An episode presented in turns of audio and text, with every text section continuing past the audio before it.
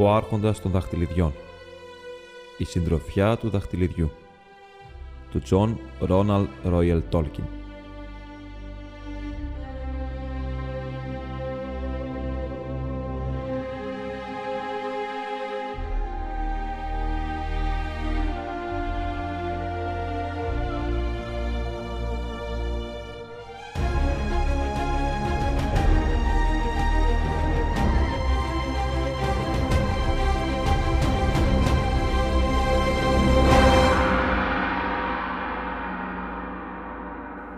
Μέρος δεύτερο, κεφάλαιο πέμπτο. Η γέφυρα του Καζάντουμ.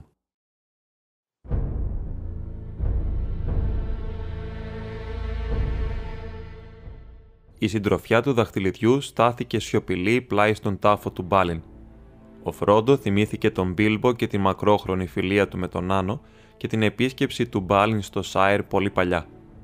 Μέσα σε εκείνο το σκονισμένο θάλαμο στα βουνά, Αυτά φαίνονταν λες και είχαν γίνει χίλια χρόνια πριν, στην άλλη άκρη του κόσμου.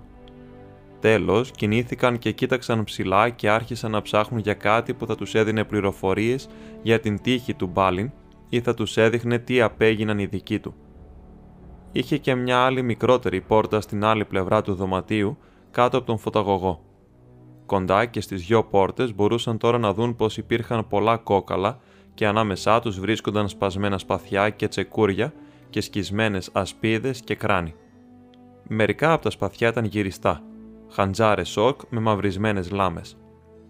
Στους πέτρινους τοίχους ήταν σκαμμένα πολλά βαθουλώματα που μέσα είχαν μεγάλες ξύλινες κασέλες δεμένες με σίδερο. Όλες ήταν σπασμένες και ελεηλατημένες, αλλά πλάι στον θρηματισμένο καπάκι μιας από αυτές υπήρχαν τα υπολείμματα ενός βιβλίου – το είχαν σκίσει και μαχαιρώσει και μισοκάψει και ήταν τόσο λεκιασμένο μαύρο και με άλλε σκοτεινές μουτζούρες σαν από παλιό αίμα που πολύ λίγο μπορούσε να διαβαστεί. Ο Γκάνταλφ το σήκωσε προσεκτικά, αλλά τα φύλλα του έτριξαν και έσπασαν όπως το έβαλε στην πλάκα. Το εξέτασε για αρκετή ώρα δίχως να μιλά. Ο Φρότο και ο Γκίμλι που στέκονταν πλάι του μπορούσαν να δουν όπως γύριζε προσεκτικά τα φύλλα πως ήταν γραμμένο από πολλά διαφορετικά χέρια με ρουνικά της Μόρια και της πόλης της Κοιλάδας και εδώ και εκεί με την γραφή των ξωτικών. Τέλος, ο Γκάνταλφ σήκωσε το κεφάλι. «Φαίνεται πως είναι το ημερολόγιο της τύχης του Μπάλιν και των συντρόφων του», είπε. «Φαντάζομαι πως άρχισε με τον ερχομό του στην σκιοχήμαρη Κοιλάδα εδώ και 30 χρόνια περίπου. Οι σελίδες φαίνονται να έχουν αριθμούς που αντιστοιχούν στα χρόνια μετά τον ερχομό τους. Η πρώτη σελίδα είναι σημειωμένη 1-3 έτσι τουλάχιστον λείπουν δυο από την αρχή. Ακούστε αυτό. Διώξαμε τους όρκ από την μεγάλη πύλη και της φρουράς. Νομίζω, η επόμενη λέξη είναι μισοσβησμένη και καμένη. Πιθανώς το δωμάτιο. Σκοτώσαμε πολλούς στο φως του λαμπερού. Νομίζω ήλιου της κοιλάδας. Ο Φλόι σκοτώθηκε από ένα βέλος. Σκότωσε το μεγάλο. Έπειτα έχει μια μουντζούρα και έπειτα το Φλόι κάτω από το χορτάρι κοντά στη γυάλινη λίμνη. Τις επόμενες δυο γραμμές δεν μπορώ να τις διαβάσω. Ύστερα. Πήραμε την 21η αίθουσα της βορεινής πλευράς και εγκατασταθήκαμε. Υπάρχει, δεν μπορώ να διαβάσω τι. Κάτι λέει για φωτογωγό. Ύστερα ο Μπάλιν εγκαταστάθηκε στην αίθουσα των Μαζαρβούλ. Στην αίθουσα των αρχείων, είπε ο Γκίμλι. Φαντάζομαι πως είναι αυτή εδώ που στεκόμαστε τώρα. Λοιπόν, δεν μπορώ να διαβάσω παρακάτω για πολύ διάστημα, είπε ο Γκάνταλφ εκτός από την λέξη χρυσάφι και το τσεκούρι του Ντούριν και κάτι σαν κράνος. Ύστερα, ο Μπάλιν είναι τώρα κύριος της Μόρια. Αυτό φαίνεται να κλείνει το κεφάλαιο. Μετά από μερικούς αστερίσκους, ένα άλλο χέρι αρχίζει και μπορώ να διακρίνω. Βρήκαμε το αληθινό ασίμι και πιο κάτω την λέξη καλοδουλεμένο και ύστερα κάτι το βρήκα. Μήθριλ.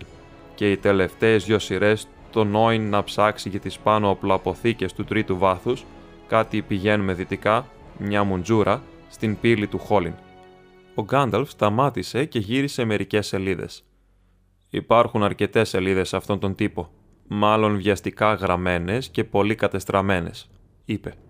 Αλλά δεν μπορώ να καλωδώ σε αυτό το φως. Εδώ πρέπει να λείπουν αρκετά φύλλα γιατί αρχίζουν με τον αριθμό 5, τον πέμπτο χρόνο της απικίας, φαντάζομαι. Για να δω. Όχι, παρά είναι κομματιασμένες και λακιασμένες Δεν μπορώ να τις διαβάσω. Μπορεί να τα καταφέρουμε καλύτερα στο φως του ήλιου. Για σταθείτε.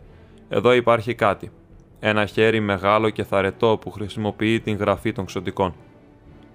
Αυτός θα είναι ο γραφικός χαρακτήρας του Όρη, είπε ο Γκίμλι, κοιτάζοντας πάνω από το χέρι του μάγου. Μπορούσε να γράψει καλά και γρήγορα και συχνά χρησιμοποιούσε την γραφή των ξωτικών. Φοβάμαι πως έχει άσχημα νέα να καταγράψει με ωραία γραφή, είπε ο Γκάνταλφ. Η πρώτη καθαρή λέξη είναι λύπη και τελειώνει σε θες. Ναι, πρέπει να είναι χθες. Και ύστερα και μέρα η δεκάτη του Νοεμβρίου, ο Μπάλιν, άρχοντας τη Μόρια, έπεσε στην σκιοχήμαρη κοιλάδα.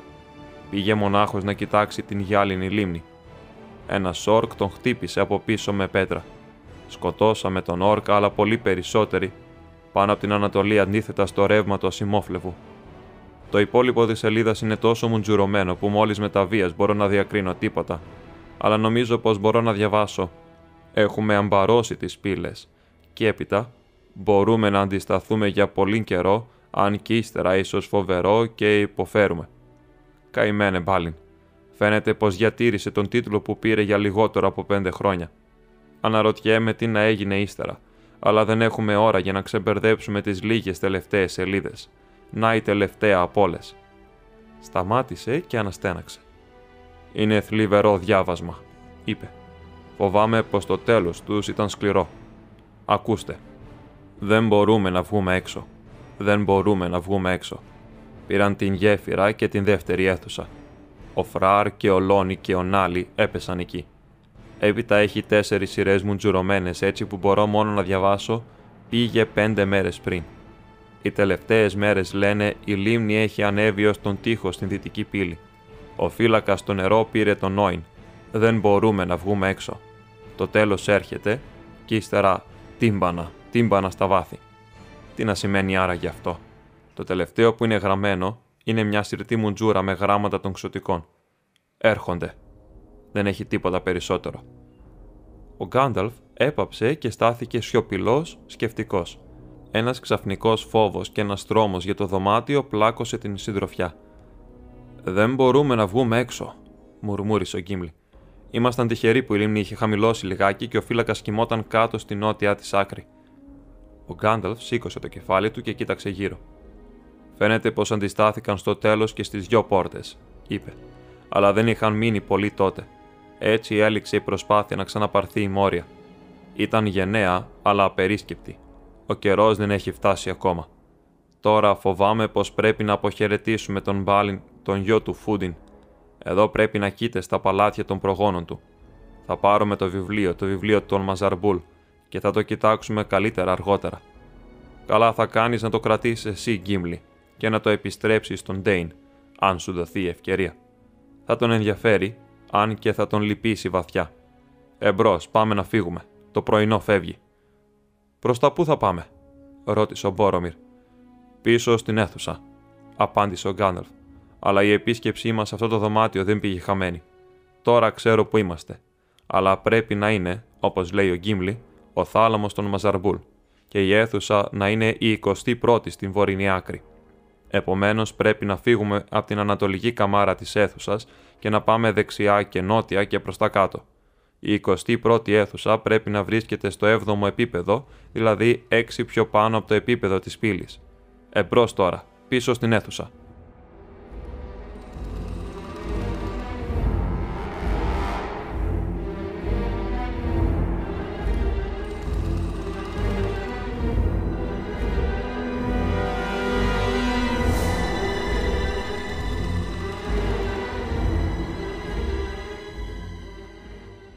Δεν είχε καλά-καλά προλάβει να ξεστομίσει αυτά τα λόγια ο Γκάνταλφ όταν ακούστηκε ένας μεγάλος θόρυβος.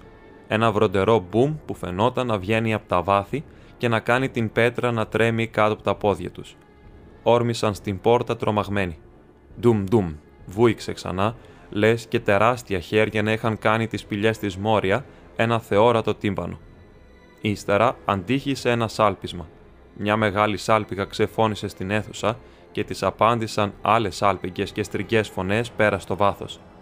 Ακουγόταν ο θόρυβος από πολλά πόδια που έτρεχαν βιαστικά. «Έρχονται», φώναξε ο Λέγκολας. «Δεν μπορούμε να βγούμε έξω». είπε ο Γκίμλι. Παγιδευτήκαμε, φώναξε ο Γκάνταλφ. Γιατί καθυστέρησα. Εδώ είμαστε κι εμείς πιασμένοι όπως και εκείνοι τότε. Αλλά τότε εγώ δεν ήμουν εδώ. Θα δούμε τι. Ντουμ, ντουμ. Αντίχησαν τα τύμπανα και οι τείχοι έτρεμαν. Κλείστε τις πόρτες και σφινώστε τις, φώναξε ο Άραγκον. Και φυλάξτε τα σακίδια σας για όσο μπορείτε. Μπορεί να βρούμε την ευκαιρία να ανοίξουμε δρόμο για έξω. Όχι, είπε ο Γκάνταλφ. Δεν πρέπει να κλειστούμε μέσα. Κρατήστε την ανατολική πόρτα μισάνοιχτη. Θα φύγουμε από εκεί αν βρούμε την ευκαιρία. Αντίχησε ξανά μια στριγγή σάλπιγγα και διαπεραστικές κραυγές. Πόδια ακούγονταν να έρχονται στον διάδρομο.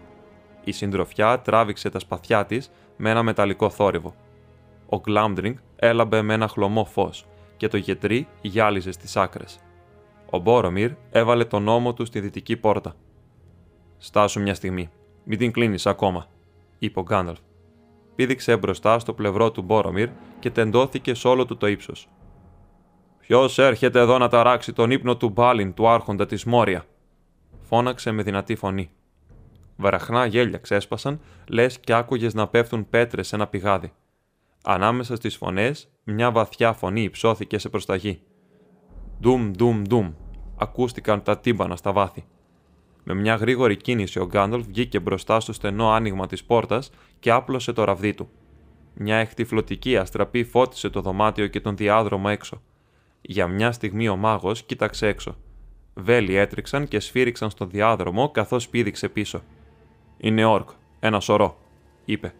Και μερικοί είναι μεγαλόσωμοι και απέσιοι. Μαύροι ούρουκ της Μόρντορ.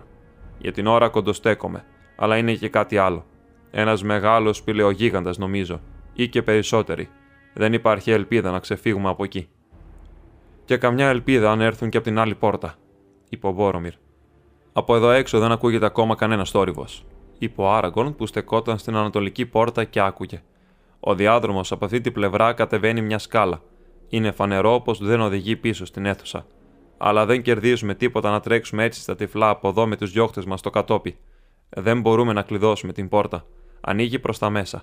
Δεν έχει κλειδί και η κλειδαριά είναι σπασμένη. Πρέπει πρώτα να κάνουμε κάτι να καθυστερήσουμε τον εχθρό.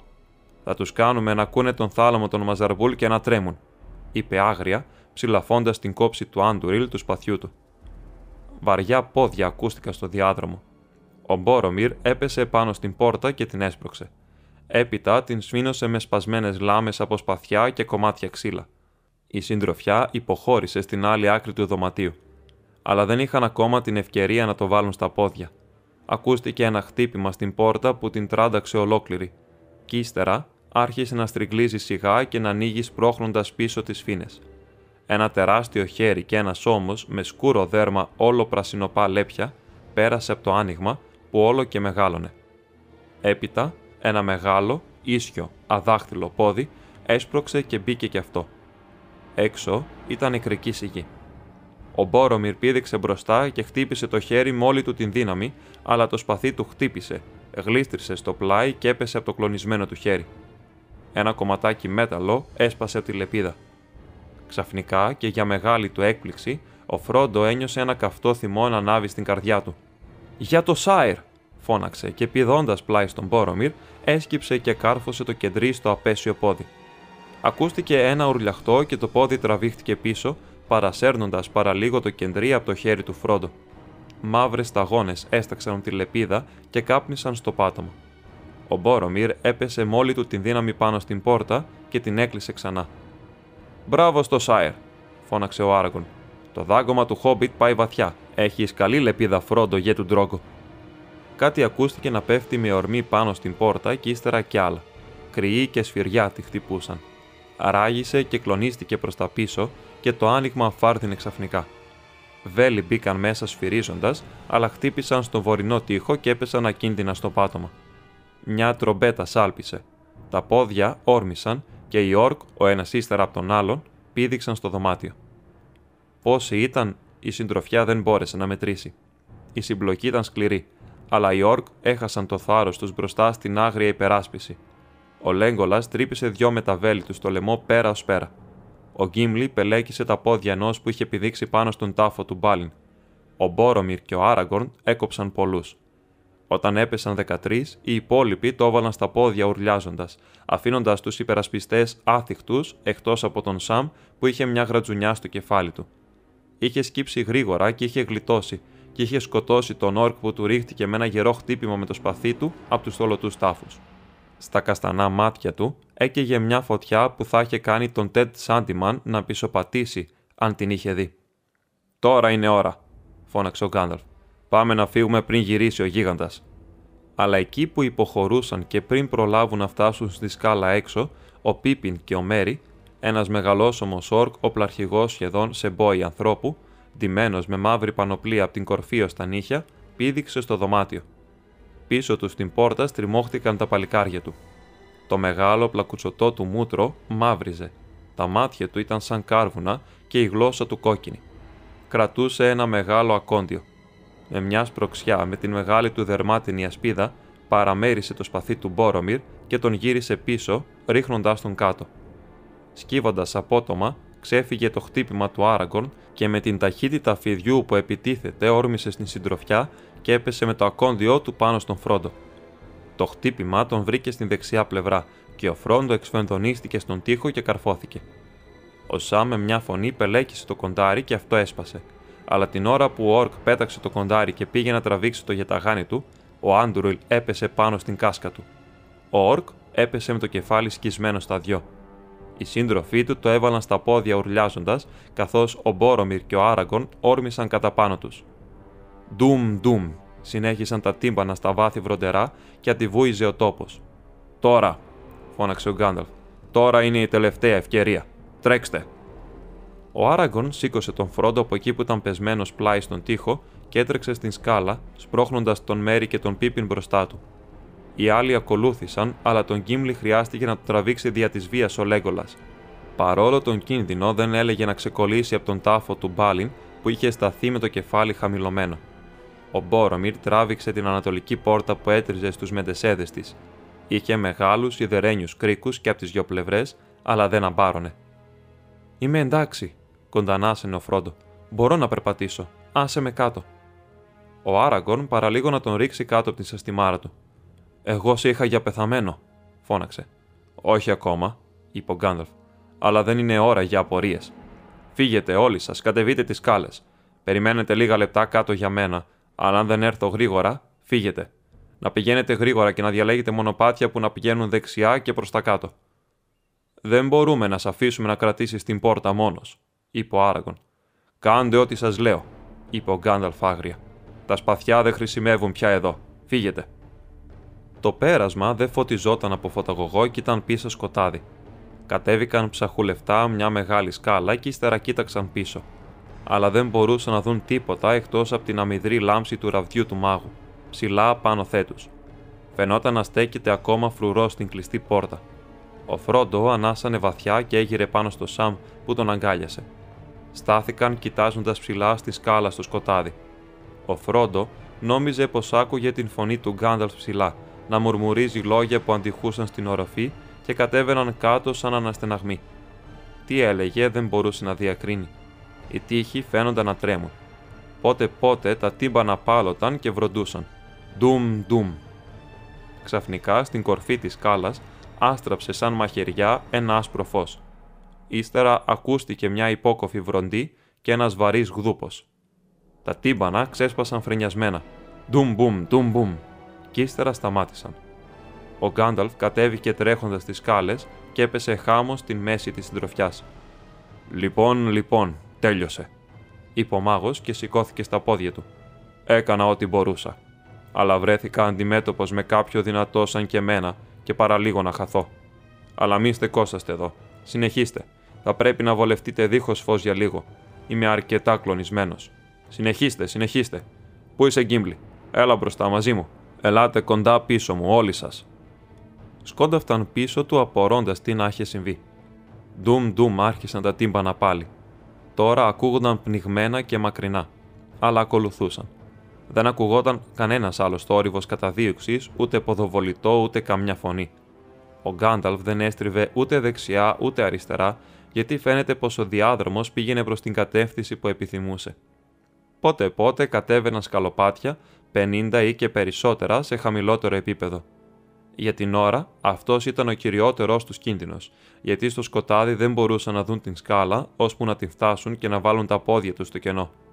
Ο Γκάνταλφ χτυπούσε ψαχουλευτά την γη με το ραβδί τους σαν τυφλός. Έπειτα από μία ώρα είχαν προχωρήσει ένα μίλι ή ίσως και περισσότερο και είχαν κατεβεί πολλές σκάλες. Ακόμα δεν ακουγόταν θόρυβος καταδίωξης. Σχεδόν άρχισαν να ελπίζουν ότι θα ξέφευγαν. Στο τέλος της 7η σκάλας, ο Γκάνταλφ σταμάτησε. Αρχίζει να κάνει ζέστη. Λαχάνιας. Θα πρέπει να έχουμε κατεβεί τουλάχιστον στο επίπεδο της πύλης τώρα. Σύντομα θα πρέπει να αναζητήσουμε μια στροφή αριστερά να μας φέρει ανατολικά. Ελπίζω να μην είναι μακριά. Είμαι πολύ κουρασμένος. Πρέπει να ξεκουραστώ εδώ μια στιγμή, ακόμα και αν όλοι οι όρκ που γεννήθηκαν ποτέ είναι στο κατόπι μας. Ο Γκίμλι τον πήρε από το χέρι και τον βοήθησε να καθίσει στο σκαλοπάτι. Τι έγινε εκεί πέρα στην πόρτα, ρώτησε. Αντάμωσες αυτόν που χτυπούσε τα τύμπανα; Δεν ξέρω, απάντησε ο Γκάνταλφ, αλλά βρέθηκα ξαφνικά αντιμέτωπος με κάτι που δεν έχω ξανασυναντήσει. Δεν μπορούσα να σκεφτώ τίποτα άλλο από το να προσπαθήσω να κάνω μάγια στην πόρτα να μείνει κλειστή. Ξέρω πολλά, αλλά για να κάνεις κάτι τέτοιο σωστά χρειάζεσαι χρόνο, και ακόμα και τότε η πόρτα μπορεί να σπάσει αν τη ζωρίσει κάποιος πολύ δυνατός. Όπως στεκόμουν εκεί, μπορούσα να ακούω τις φωνές των όρκ στην άλλη πλευρά. Από στιγμή σε στιγμή νόμιζα πως θα την παραβίαζαν. Δεν μπορούσα να ακούσω τι έλεγαν.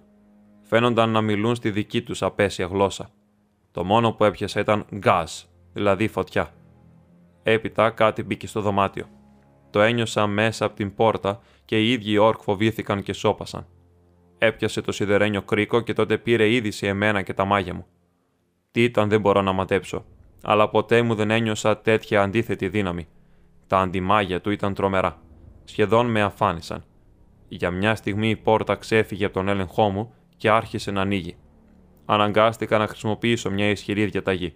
Αυτό όμως αποδείχτηκε πολύ μεγάλη πίεση. Η πόρτα έγινε θρύψαλα. Κάτι σκοτεινό σαν σύννεφο έκρυβε όλο το φως μέσα και εγώ εξφενδονίστηκα προς τα πίσω στη σκάλα. Όλος ο τείχος υποχώρησε, καθώς επίσης και το ταβάνι του διαμερίσματος, νομίζω. Φοβάμαι πως ο Μπάλιν τώρα είναι θαμένος βαθιά και ίσως και κάτι άλλο μαζί του. Δεν μπορώ να ξέρω. Αλλά τουλάχιστον το πέρασμα πίσω μας έκλεισε τελείως.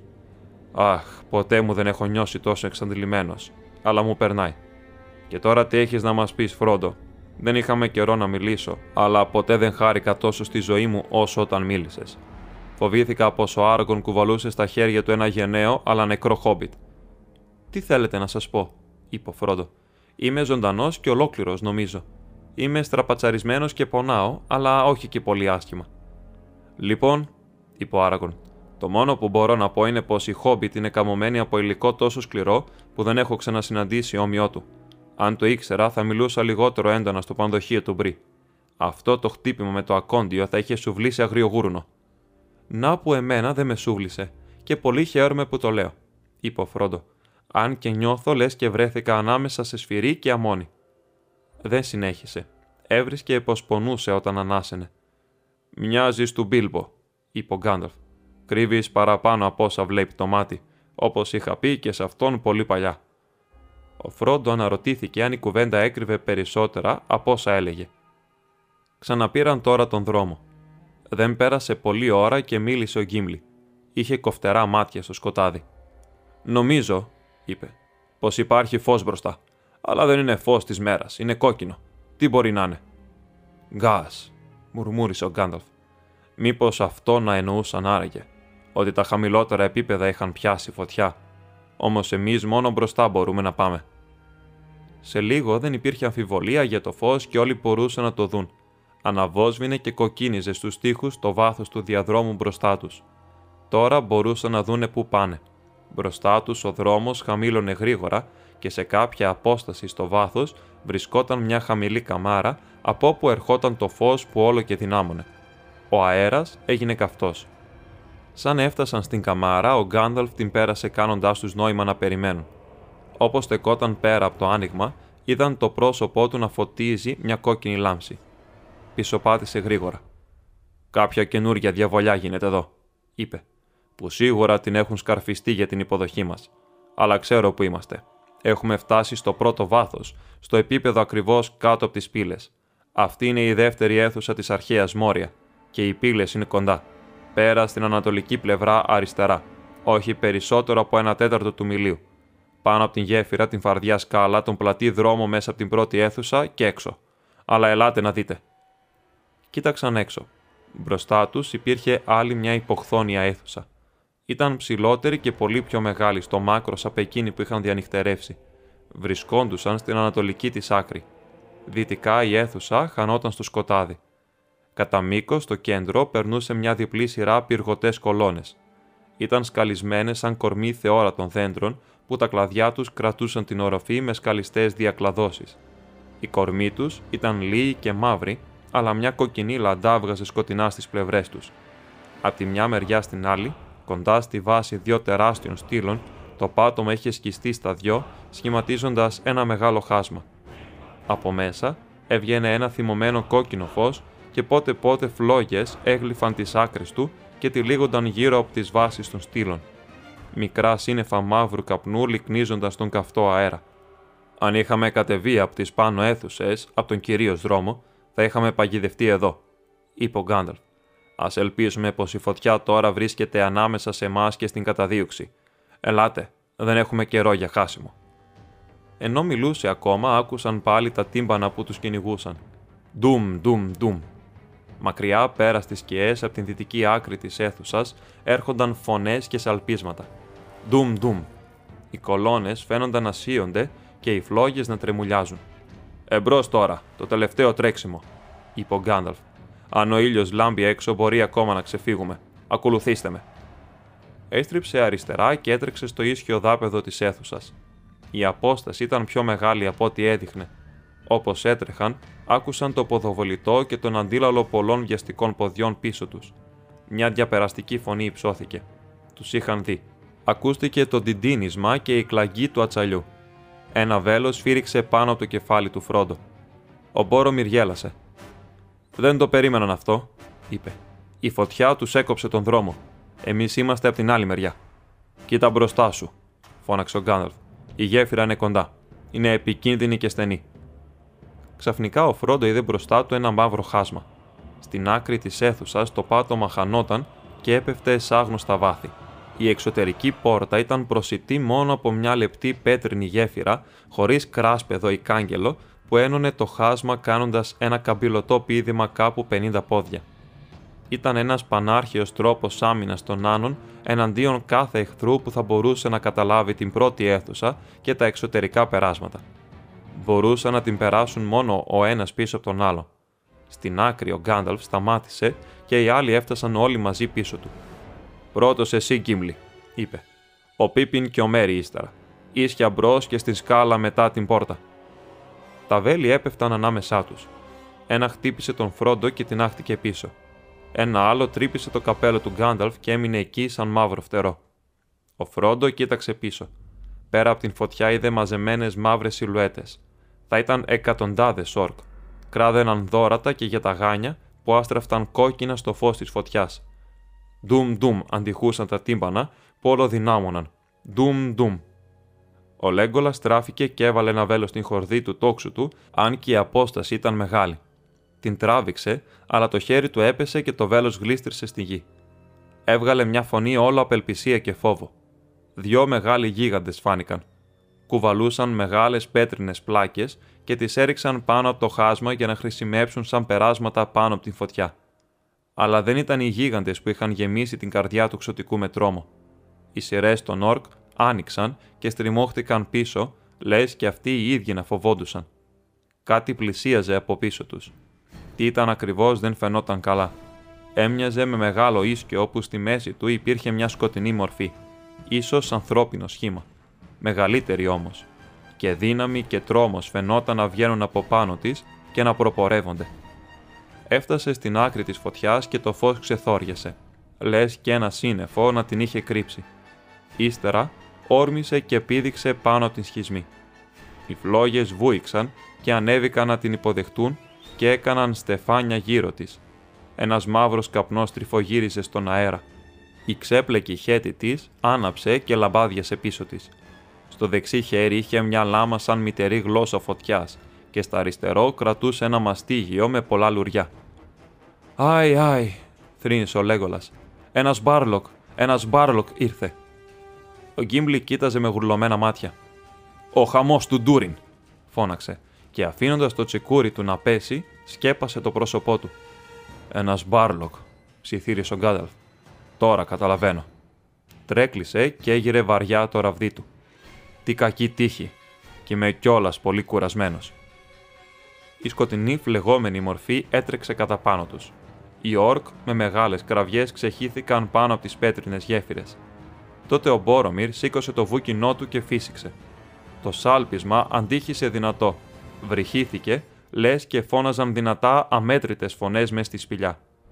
Για μια στιγμή οι όρκ δίλιασαν και η πύρινη σκιά σταμάτησε. Έπειτα οι αντίλαλοι έσβησαν τόσο ξαφνικά όσο και μια φλόγα που την φυσά ένα σκοτεινό άνεμο. Και ο εχθρός προχώρησε ξανά. Στην γέφυρα, φώναξε ο Γκάνταλφ, ξαναβρίσκοντας την δύναμή του. Τρέξτε, αυτός είναι εχθρός πάνω από τις δικές σας δυνάμεις. Εγώ πρέπει να φυλάξω το στενό πέρασμα. Τρέξτε. Ο Άραγκον και ο Μπόρομιρ δεν υπάκουσαν στη διαταγή, αλλά εξακολούθησαν να στέκονται στη θέση τους πλάι-πλάι πίσω από τον Γκάνταλφ στην άλλη άκρη της γέφυρας. Οι υπόλοιποι σταμάτησαν στην είσοδο της πόρτας, στην άκρη της αίθουσας και γύρισαν, μην μπορώντας να αφήσουν τον αρχηγό τους να αντιμετωπίσει τον εχθρό μόνος. Ο Μπάρλοκ έφτασε στην γέφυρα. Ο Γκάνταλφ στάθηκε στην μέση της καμάρας, ακουμπώντας το ραβδί του με το αριστερό του χέρι, αλλά στο άλλο του το χέρι ο Γκλάμντρινγκ άστραφτε, άσπρος και παγωμένος. Ο εχθρός σταμάτησε πάλι και τον κοίταζε και η σκιά γύρω του απλώθηκε σαν δυο τεράστιες θερούγες. Σήκωσε το μαστίγιο και τα λουριά σφύριξαν και κροτάλησαν. Φωτιά έβγαινε από τα ρουθούνια του. Ο Γκάνταλφ όμως στεκόταν απτόητος. Δεν μπορείς να περάσεις, είπε. Οι όρκ στάθηκαν ακίνητοι και έπεσε νεκρική σιγή. Είμαι υπηρέτης της μυστικής φωτιάς, εξουσιαστής της φλόγας της Άνορ. Δεν μπορείς να περάσεις. Η σκοτεινή φωτιά δεν θα σε ωφελήσει φλόγα του Ουντούν. Πήγαινε πίσω στην σκιά. Δεν μπορείς να περάσεις. Ο Μπάρλοκ δεν απάντησε. Η φωτιά μέσα του φάνηκε να πεθαίνει και το σκοτάδι μεγάλωσε. Προχώρησε αργά πάνω στην γέφυρα και ξαφνικά τεντώθηκε και έγινε θεόρατος και τα φτερά του απλώθηκαν από τείχο σε τείχο. Αλλά ακόμα ο Γκάνταλφ φαινόταν να αχνοφέγγει στη σκοτεινιά. Έδειχνε μικρός και εντελώς μόνος, γκρίζος και σκυφτός, σαν μαραμένο δέντρο πριν την επίθεση της καταιγίδας. Ένα κόκκινο σπαθί ξεπήδησε φλεγόμενο μέσα από την σκιά. Ο Γκλάμντρινγκ έλαμψε άσπρος απαντώντας. Ακούστηκε μια ηχηρή κλαγκή και μια γλώσσα φωτιάς. Ο Μπάρλοκ υποχώρησε και το σπαθί του έπεσε σε πειραχτωμένα κομμάτια. Ο μάγος ταλαντεύτηκε πάνω στην γέφυρα. Έκανε ένα βήμα πίσω και ύστερα στάθηκε ξανά ακίνητος. Δεν μπορείς να περάσεις, είπε. Με ένα πήδημα ο Μπάλρογκ πήδηξε ολόκληρος πάνω στην γέφυρα. Το μαστίγιό του στριφογύρισε και σφύριξε. Δεν μπορεί να σταθεί μονάχος, φώναξε ο Άραγκορν ξαφνικά και έτρεξε πίσω πάνω στο γεφύρι. Ελεντίλ, φώναξε. Είμαι μαζί σου, Γκάνταλφ. Γκόντορ, φώναξε ο Μπορομίρ και πήδηξε ξοπίσω του. Εκείνη τη στιγμή ο Γκάνταλφ ύψωσε το ραβδί του και με μια δυνατή φωνή χτύπησε την γέφυρα μπροστά του. Το ραβδί κόπηκε στην μέση και έπεσε από το χέρι του. Μια εκτυφλωτική άσπρη φλόγα πετάχτηκε. Η γέφυρα ράγισε. Ακριβώς στα πόδια του Μπάλρογκ έσπασε και η πέτρα που πάνω της στεκόταν έπεσε στο κενό ενώ η υπόλοιπη γέφυρα έμεινε να ισορροπεί, τρέμοντας σαν μια πέτρινη γλώσσα που ξεπεταγόταν προς το κενό. Με μια τρομερή φωνή, ο Μπάλρογκ έπεσε μπροστά και η σκιά του βούτυξε κάτω και χάθηκε. Αλλά ενώ έπεφτε, τίναξε το μαστίγιό του και τα λουριά χτύπησαν και τυλίχτηκαν στα γόνατα του μάγου, τραβώντας τον στην άκρη. Ο Γκάνταλφ παραπάτησε και έπεσε. Μάταια πήγε να πιαστεί από την πέτρα και γλίστρησε στην άφησο. Φύγετε ενόητη, φώναξε και χάθηκε. Οι φωτιές έσβησαν και έπεσε άδειο σκοτάδι. Η συντροφιά στεκόταν ριζωμένη από φρίκη κοιτάζοντας το χάσμα. Μόλις που πρόλαβαν ο Άραγκον και ο Μπόρομιρ να γυρίσουν πίσω τρέχοντας, και η υπόλοιπη γέφυρα κομματιάστηκε και έπεσε. Με μια φωνή ο Άραγκον του συνέφερε. Ελάτε, θα σας οδηγήσω εγώ τώρα. φώναξε. Πρέπει να υπακούσουμε στην τελευταία του προσταγή. Ακολουθήστε με. Ανέβηκαν στα τυφλά, σκοντάφτοντας την μεγάλη σκάλα πέρα από την πόρτα.